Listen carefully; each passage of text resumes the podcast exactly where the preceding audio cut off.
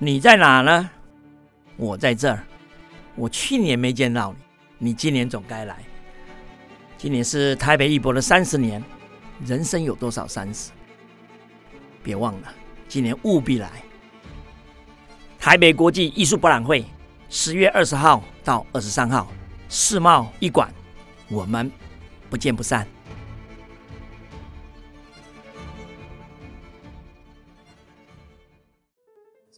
嗯。我们的节目好像很久没有唱歌哦。嗯，我是，是，准备了很多歌。我是节目制作人，也是制作单位生鲜食材的营运长王维轩 Vivi。因为钟老师很难相信一件事情。就是很多人赞助这个节目，嗯、他的描述跟附注留言是希望老师可以好好讲故事，嗯、不要再唱歌。真的吗？真的。但应该也有很多人希望我再唱吧。所以我们现在就要来看看啦，嗯、看看哪一个多。是，我们要开一个活动，嗯、这个赞助链接会在单集简介。嗯，如果说你赞助这个节目，你可以写说你是赞助老师唱歌，还是赞助老师不唱歌。嗯，那如果当月的赞助人数、嗯、或者是看谁多，对，看谁多。我们就决定怎么做。没错，因为老师听到这件事之后，已经准备了一个歌本，是不是？没有，把钱柜下载而已了。对，他就想说，你们越不想要听我唱歌，我就是讲三句话就要唱一次。对，好，那我们会在节目的最开头把你的名字公布出来，例如说，本节目由王晓明赞助，钟正道老师啊，本集不唱歌，对，这样子表彰你的丰功伟业。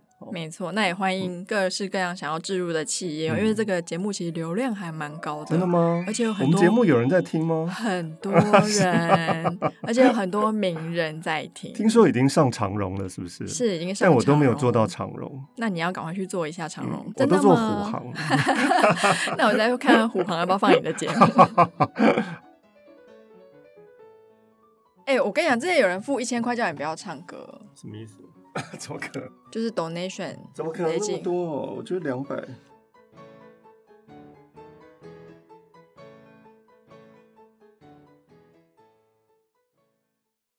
本节目由生鲜食材科技出品。Hello，欢迎一起今天遇到艾玲姐。上一次我们提到了桃妈的儿子有根对小爱非常有意思，送小爱礼物，但是小爱并没有这个心，桃妈也不希望。自己的儿子娶小爱，因为小爱曾经跟老爷发生过一些不太能够说的关系。但小爱没有关系啊，小爱在对面发现了一个青年，对这个青年有浓重的好奇心。为什么他要坐在屋顶上呢？他在读书吗？但是他穿的衣服是短打，也就是劳工阶层的衣服。他应该不是读书人吧？他结婚了吗？他是这里的人吗？小爱对于这个青年有重重的问题，当然也就希望借由某种机会能够跟这位青年认识。武太太的猫不见了，所以刚好凑成了这个机会。这个青年叫做冯金怀，来到了席家送猫，也跟小爱有了一个约定：如果这个猫咪生了小猫的话，小爱会送给金怀一只。每个礼拜天。冯金怀都要在旁边洗衣服，小爱就故意走出来可以聊天。平常在弄堂里面，有时候也会碰见，不过礼拜天这一天大概是一定会碰见一次的。见面的次数多了，偶尔他们两个说说话。金怀说他在一个印刷厂里面做牌子的工作，他是一个人在上海。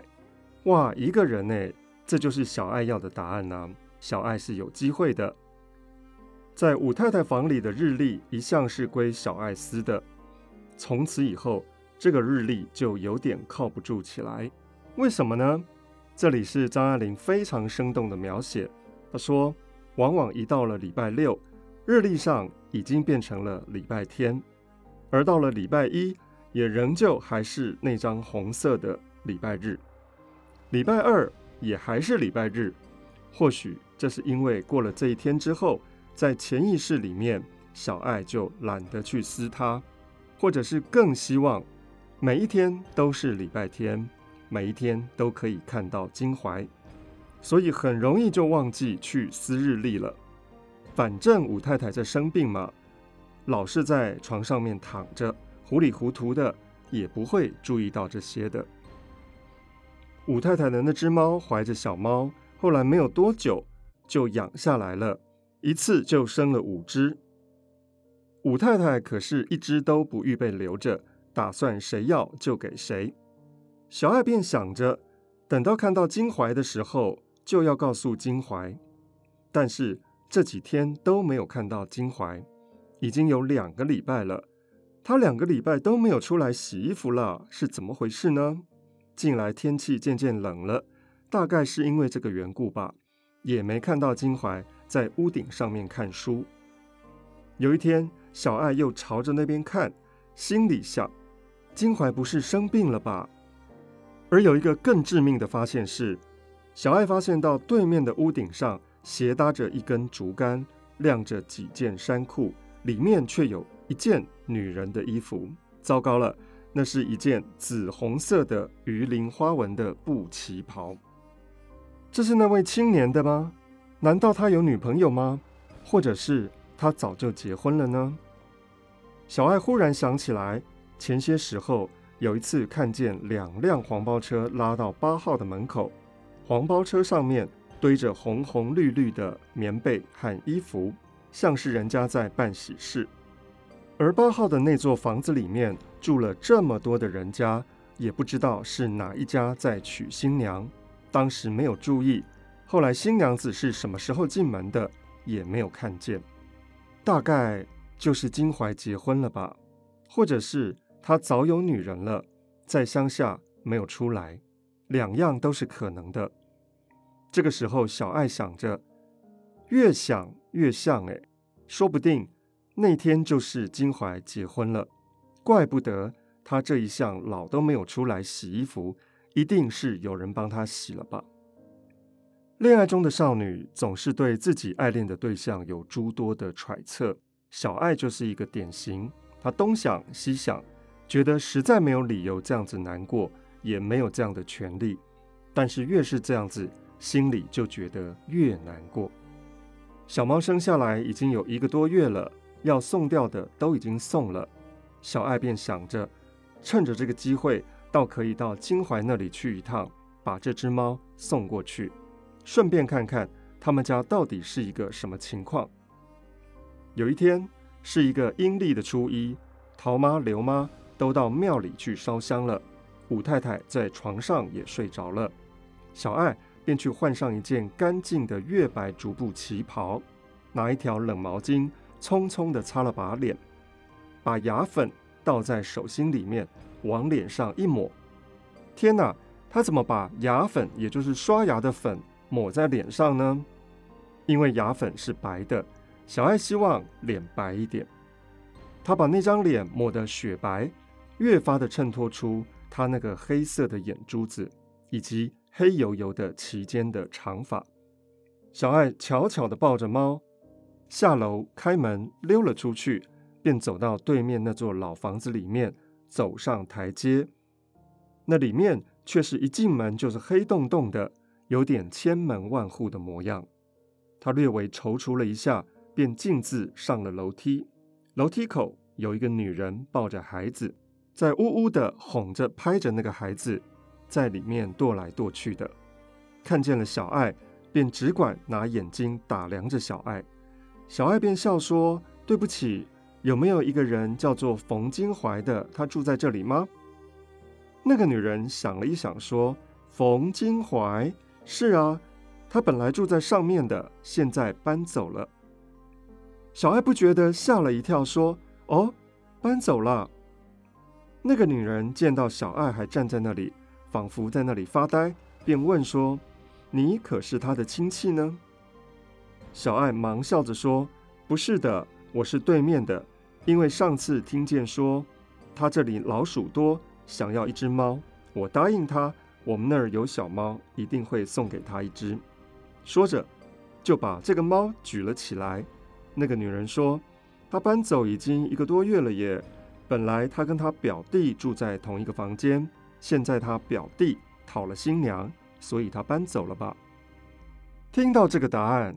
小爱真的是松了一口气，原来结婚的并不是这位青年。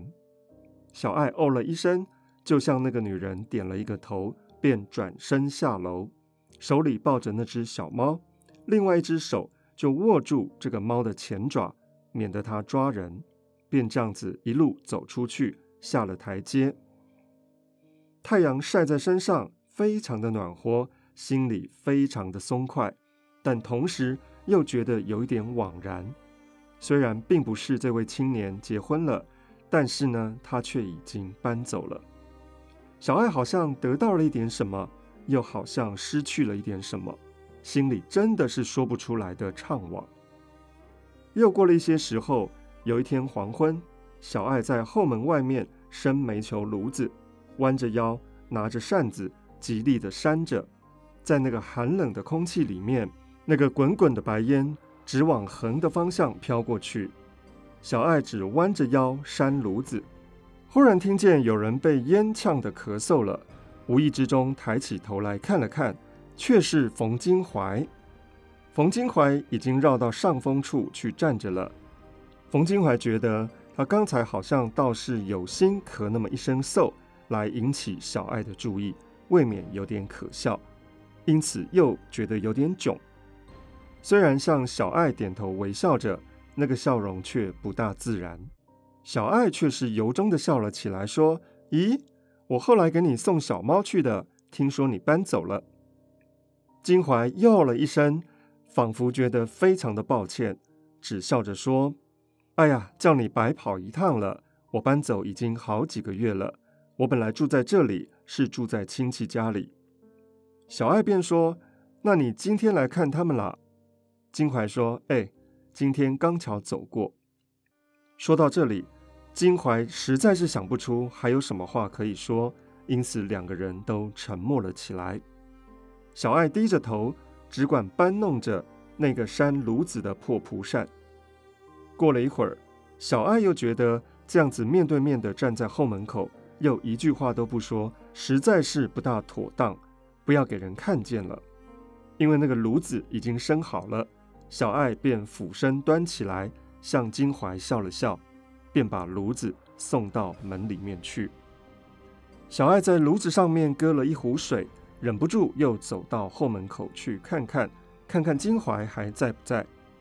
心里想着，金怀一定已经到了亲戚家里，但是金怀却没有进去，依旧站在对面的墙根下，点起一支香烟，在那里吸着。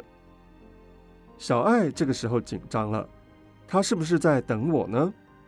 小爱把两手抄在围裙底下，也慢慢的向那边走了过去。小爱并没有发问，金怀倒先迎上来，笑着说：“我想想，天太晚了，我就不上那里去了。”金怀顿了一顿，又说：“因为正是吃晚饭的时候，万一他们要留我吃饭。”倒又害人家费事呢。小爱也微笑点了点头，应了一声，随即问说：“你是不是从印刷厂里面出来啊？你们几点钟下工？”金怀说：“他们每天六点钟下工。”又告诉小爱说：“印刷厂的地址，说他现在住的地方离工厂比较近，来回方便得多。”两人一面闲谈着。在不知不觉间，便走到了弄堂的门口。也可以说，两个人是并排走着，但是中间却隔得非常的远。尤其是小爱，怕别人看到他们两个人孤男寡女在那里交谈，而且交谈的这么久，恐怕会引起非议。而小爱非常的紧张，她把手别到后面去，把围裙的带子给解开了。仿佛要把围裙解下来，然而又不是。他解下来之后，又把带子给系上了，只是要让围裙更紧一点。走出了弄堂，便站在街沿上。金怀默然了一会儿，忽然说道：“其实我来过好几次了，都没有看到你。”小爱听他这样子说，仿佛金怀搬走以后，曾经屡次的回到这里来。都是为了小爱，希望能够再碰到小爱。可见金怀也是这样子惦记着小爱的。小爱这样子想着，心里这份愉快简直是不能够用言语来形容，于是抑制不住那脸上一层层泛起的笑意，只是偏过头去望着那边。金怀又说：“你大概不大出来吧？夏天的时候倒常常碰见你。”其实金怀何曾知道，夏天那个时候，小爱都是故意跑出来的。小爱也不便告诉金怀，那个时候便是因为小爱一看到金怀出来，小爱也借故跑出来，当然就会常常遇到了。小爱再也忍不住的扑哧一笑。金怀问说：“你笑什么呀？”不知道是不是自己说错了话，只管红着脸向小爱望去。小爱也有点不好意思，便一扭身体。靠在一只油桶上面，望着那街灯下面来往的车辆。金怀站在小爱的身后，也向马路上望着。小爱回过头来，向金怀笑着说：“哎，你真用功哎！我常常看到你在那里看书。”金怀笑说：“你在哪里看到我啊？我怎么都没看到你？”小爱说：“你不是常常坐在屋顶上吗？”金怀笑说。我因为程度实在差得太远了，所以自己看看书，补习补习。因为别的排字工人差不多都是中学程度，只有我在乡下念过两年私塾而已。小爱问他是哪里人，什么时候到上海来的？金怀说，十四岁的时候，我到上海来学生意，家里面还有母亲和哥哥都在乡下种田。金怀就问小爱：“你姓什么呀？”小爱倒顿住了。小爱非常的不愿意，刚认识的人就跟人家说那些话，尤其是自己家里面的事情，把自己说得很可怜，连姓什么都不知道。因此犹豫了一会儿，只随口说：“我姓王。”这段聊天已经非常久了，小爱便说：“我得要进去了，恐怕他们要找我了。”金怀也知道。小爱就是那户人家的婢女，行动非常不自由，不要害她挨骂了，便也说：“那我也要回去了。”这样说了以后，两个人依旧默默的相对。又过了一会儿，小爱说了声：“我进去喽”，便转身走进了弄堂。虽然两个人并没有约什么时候再见面，第二天一到了那个时候，小爱就想着。金怀下了班，不知道会不会再来呢？于是就捡了这个时候到厨房里面去劈柴，把后门给开着，以方便可以观察到底金怀来了没有。不时的向外看看，果然金怀又来了。桃妈刚巧也在厨房里面，小爱并没有和金怀说话，金怀也就走开了。等到小爱劈好了柴，便撒了一个谎说。啊，头发上插的一把梳子给丢了，恐怕掉在弄堂了，就要跑出去找。走到弄堂口，金怀还在昨天那个地方等他，两个人便又说起话来。这对小情侣啊，他们以后就常常这样，隔两天就要见一次面。后来大家熟了，小爱有一天便笑着说：“你这个人真可笑哎！从前那个时候住在一个弄堂里。”倒不大说话，现在住得那么远，倒是天天跑来了。金怀笑说：“那个时候我倒想跟你说话，看你那个样子，也不知道你愿不愿意理我呢。”小爱不由得笑了，心里想：金怀跟自己想的是一样的。小爱也不知道金怀是不是喜欢自己，而金怀又说：“我早就知道你叫小爱了。”小爱一听到“小爱”这两个字，其实他最恨这个名字了，因为是席家帮他取的。因为人家叫起这个名字来，永远都是恶狠狠的、没好气死的，好像小爱永远是犯错的。后来有一次金怀来，便说：“我另外给你想了一个名字，如果你不喜欢‘小爱’这个名字的话，你说能不能用呢？”说着，就从口袋里面掏出一支铅笔。和一个小纸片，写了“王玉珍”三个字，指点的说：“这个王你会写吧？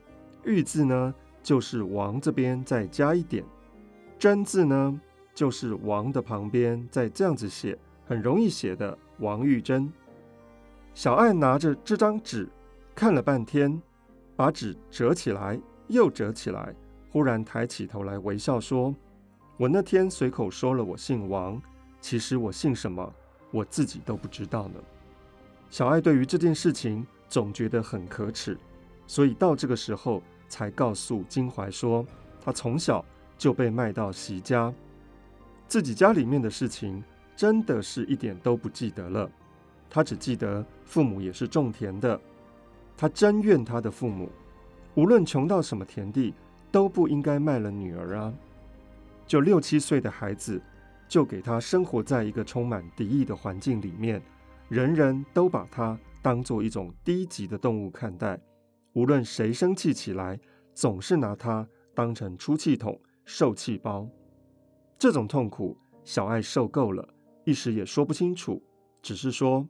我常常想着，只要能够像别人一样，也有个父母，有个母亲，有一个家，有亲戚朋友，自己觉得自己是一个人，那么无论怎么样的吃苦挨饿，穷死了也都是甘愿的。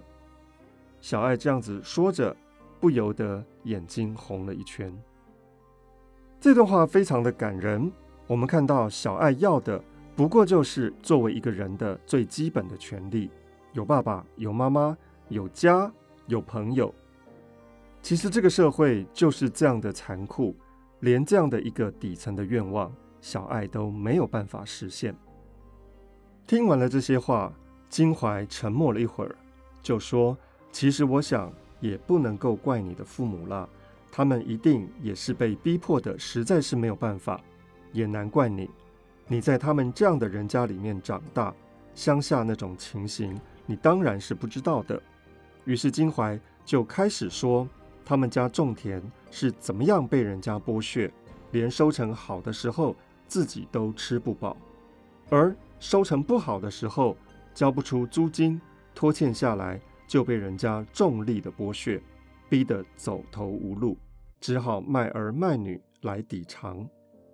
譬如金怀他们家其实还算是好的，种的是自己的田，本来有十一亩，但是因为真的税捐太重了，负担不起，连抵押连卖的，最后只剩下两亩地。而现在金怀的母亲跟他哥哥嫂嫂还有两个弟弟都在乡下，一年忙到头也还不够吃，还要金怀在都市里面每个月寄钱回去。小爱非常喜欢听金怀说他家乡里面的事情，因为从这个上面，小爱可以想象到他自己家是什么样子。此外，金怀也说起了去年八一三那个时候上海打仗的事情。